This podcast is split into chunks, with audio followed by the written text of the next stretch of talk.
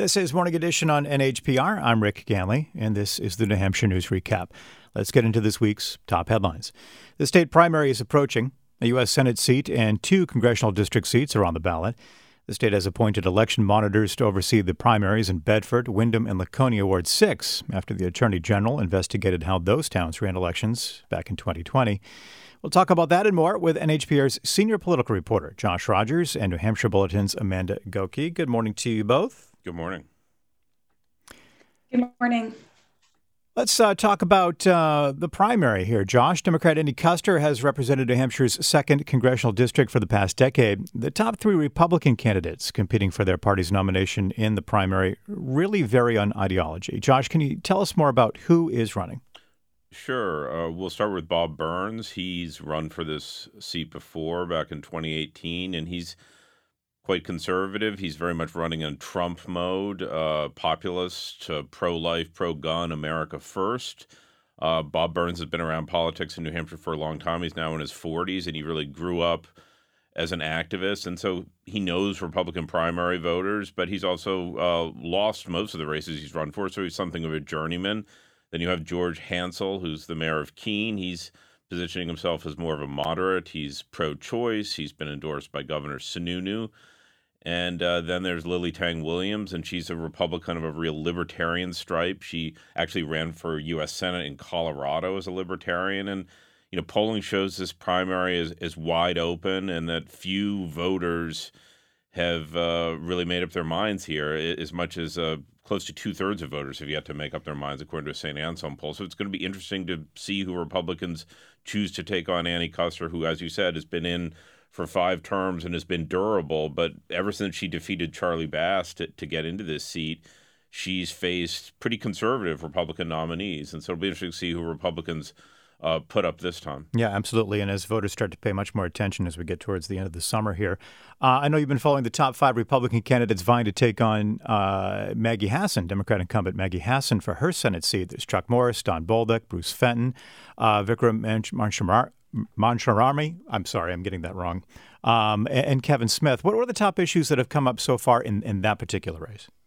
Well, I mean, this race has, has there have certainly been issues. I mean, they all they all are trying to focus on the economy. All the Republicans are, and and changes they might make to what they consider sort of a bloated agenda of the Biden administration and and Maggie Hassan being complicit in all of that. But it's you know out on the campaign trail, it's been less about issues and and more about. Uh, temperament and leadership style. And, and one thing that's been interesting to me is the apparent durability of Don Bolduc. Uh, you know, he did serve 10 tours of duty in Afghanistan, so he's definitely durable. Um, you know, he ran in 2020, uh, lost in the primary, and he really basically kept on running. He's never had much money. He's clearly connecting with primary voters. He's led every poll. And watching the debate this week that Newsmax hosted at St. Anselm College, it was interesting to see uh, the other candidates more or less leave him alone. And, you know, as in the congressional races, relatively few voters seem locked in. But, you know, based on my own observations, I will say that Bolduc's backers seem very loyal. And that's been in the face of criticism of Bolduc from Governor Sununu, who last week said he couldn't endorse Bolduc because, in Sununu's estimation, he's not a quote serious candidate mm-hmm. and a sort of conspiracy theorist type is the language the governor used. And, um, you know, this is going to be interesting in the next few weeks. All right. We'll be interviewing the candidates in that Senate primary next week, by the way, here on Morning Edition. So you can stay tuned for that. Amanda, I want to turn to you. You reported this week that the state has appointed election monitors to oversee the primaries in Bedford, Windham, and Laconia's Ward 6. The Attorney General investigated these towns following the 2020 election. Can you tell us more about what the state found in those towns?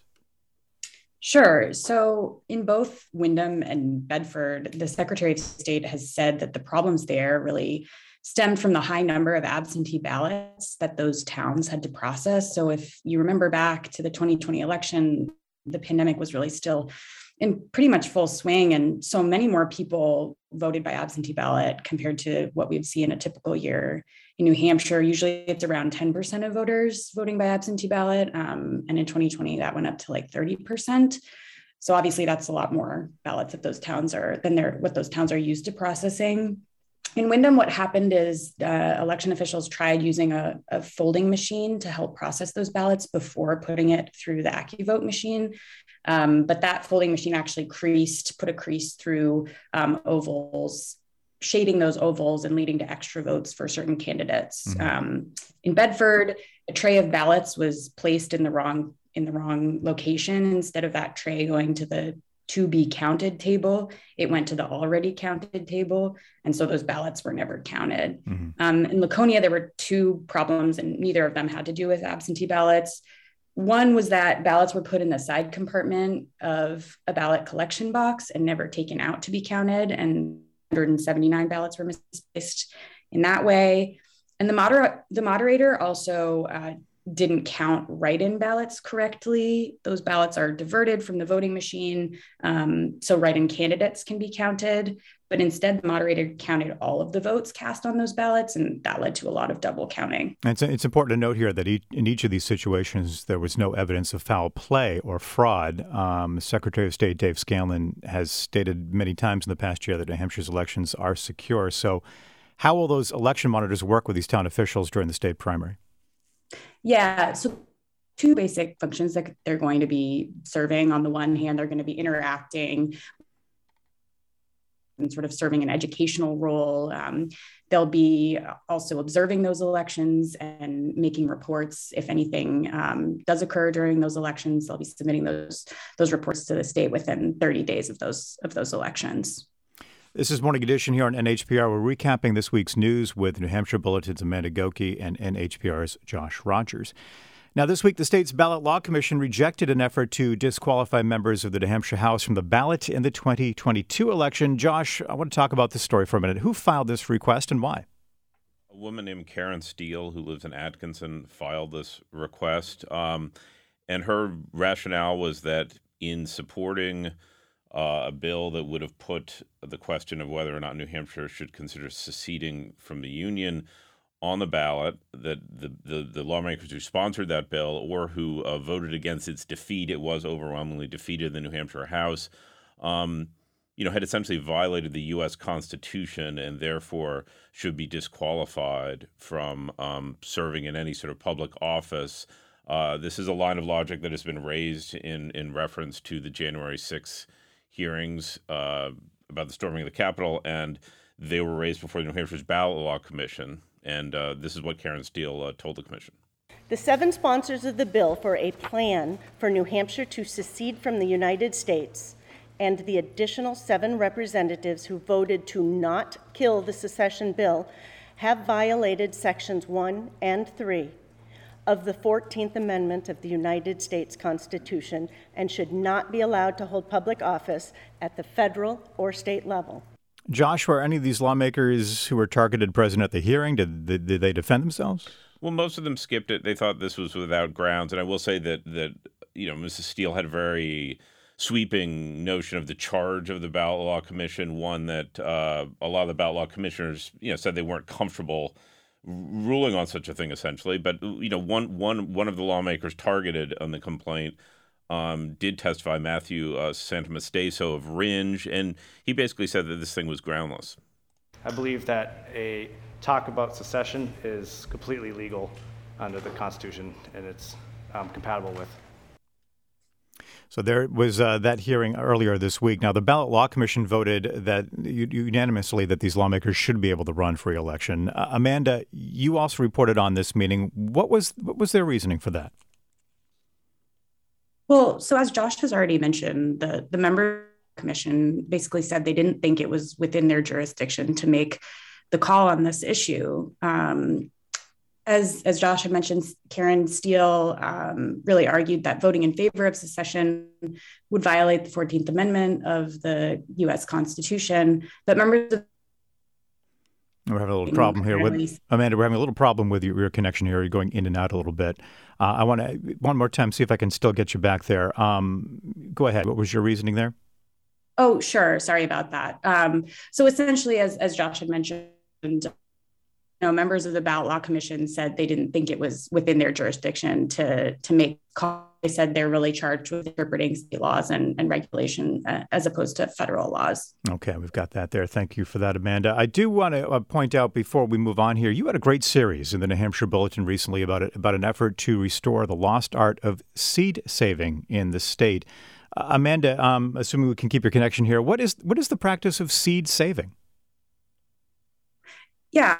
So seed saving is basically when gardeners or farmers farmers harvest the seeds plant and, and save them to replant the following year. This can look different the kind of plant people are working with. For, for some, like beans, it's as simple as just letting them dry on the stalk before harvesting them and storing them during the winter. Things like tomatoes are a little bit more involved. So you slice open a ripe tomato and leave it at room temperature for a few days. There's a sort of mold that forms, and then the seeds are washed and rinsed and left to dry.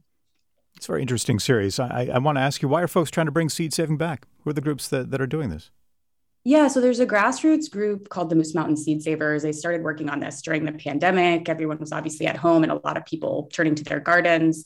Some of these gardeners realized that there was actually a shortage of seeds. They were having trouble getting a hold of them. And so that spurred them to start thinking about saving seeds so that they could be independent from, from seed companies and sort of do this on their own. And by doing so, they realized they could make them also available to others for free. So gardening and, and food would be more accessible. Um, so they're working to start seed libraries around the state where people can check out seeds for free. Now, I know you also write about how some Abenaki leaders are working with staff at the Strawberry Banke Museum to, to educate the public about Abenaki contributions to, to agriculture and indigenous seeds. Can you tell us a little bit more about that before we go? Yeah. So this effort sort of pushes people to, to think about some misconceptions that they might have about Indigenous people in the state primarily that you know indigenous people weren't involved with with agriculture that they were always moving around and that they didn't sort of have established um, places they would return to so people abenaki people here were growing a, a variety of crops and many continue to such as corn squash and beans as well as lesser known crops like jerusalem artichoke and ground cherries um, Ann Jennison is an Abenaki storyteller and historian. She spoke with me about how important agriculture was in terms of allowing Abenaki culture to flourish because of the stability that it, it provided. She said this effort is also a way of just reminding people that Abenaki are still here. They've always been here um, in spite of the sort of difficult history and uh, violence in the region, including wars and having land taken away. And we really encourage listeners to check uh, Amanda's series on seed saving. You can find those stories. And in fact, here uh, read all of her work at newhampshirebulletin.com. Amanda Gokee, thank you so much. Thank you for having me. And NHPR's Josh Rogers, thanks for joining us this morning, Josh. Good to be with you, Rick. And we're here next Friday with more top headlines. I'm Rick Ganley. This is NHPR.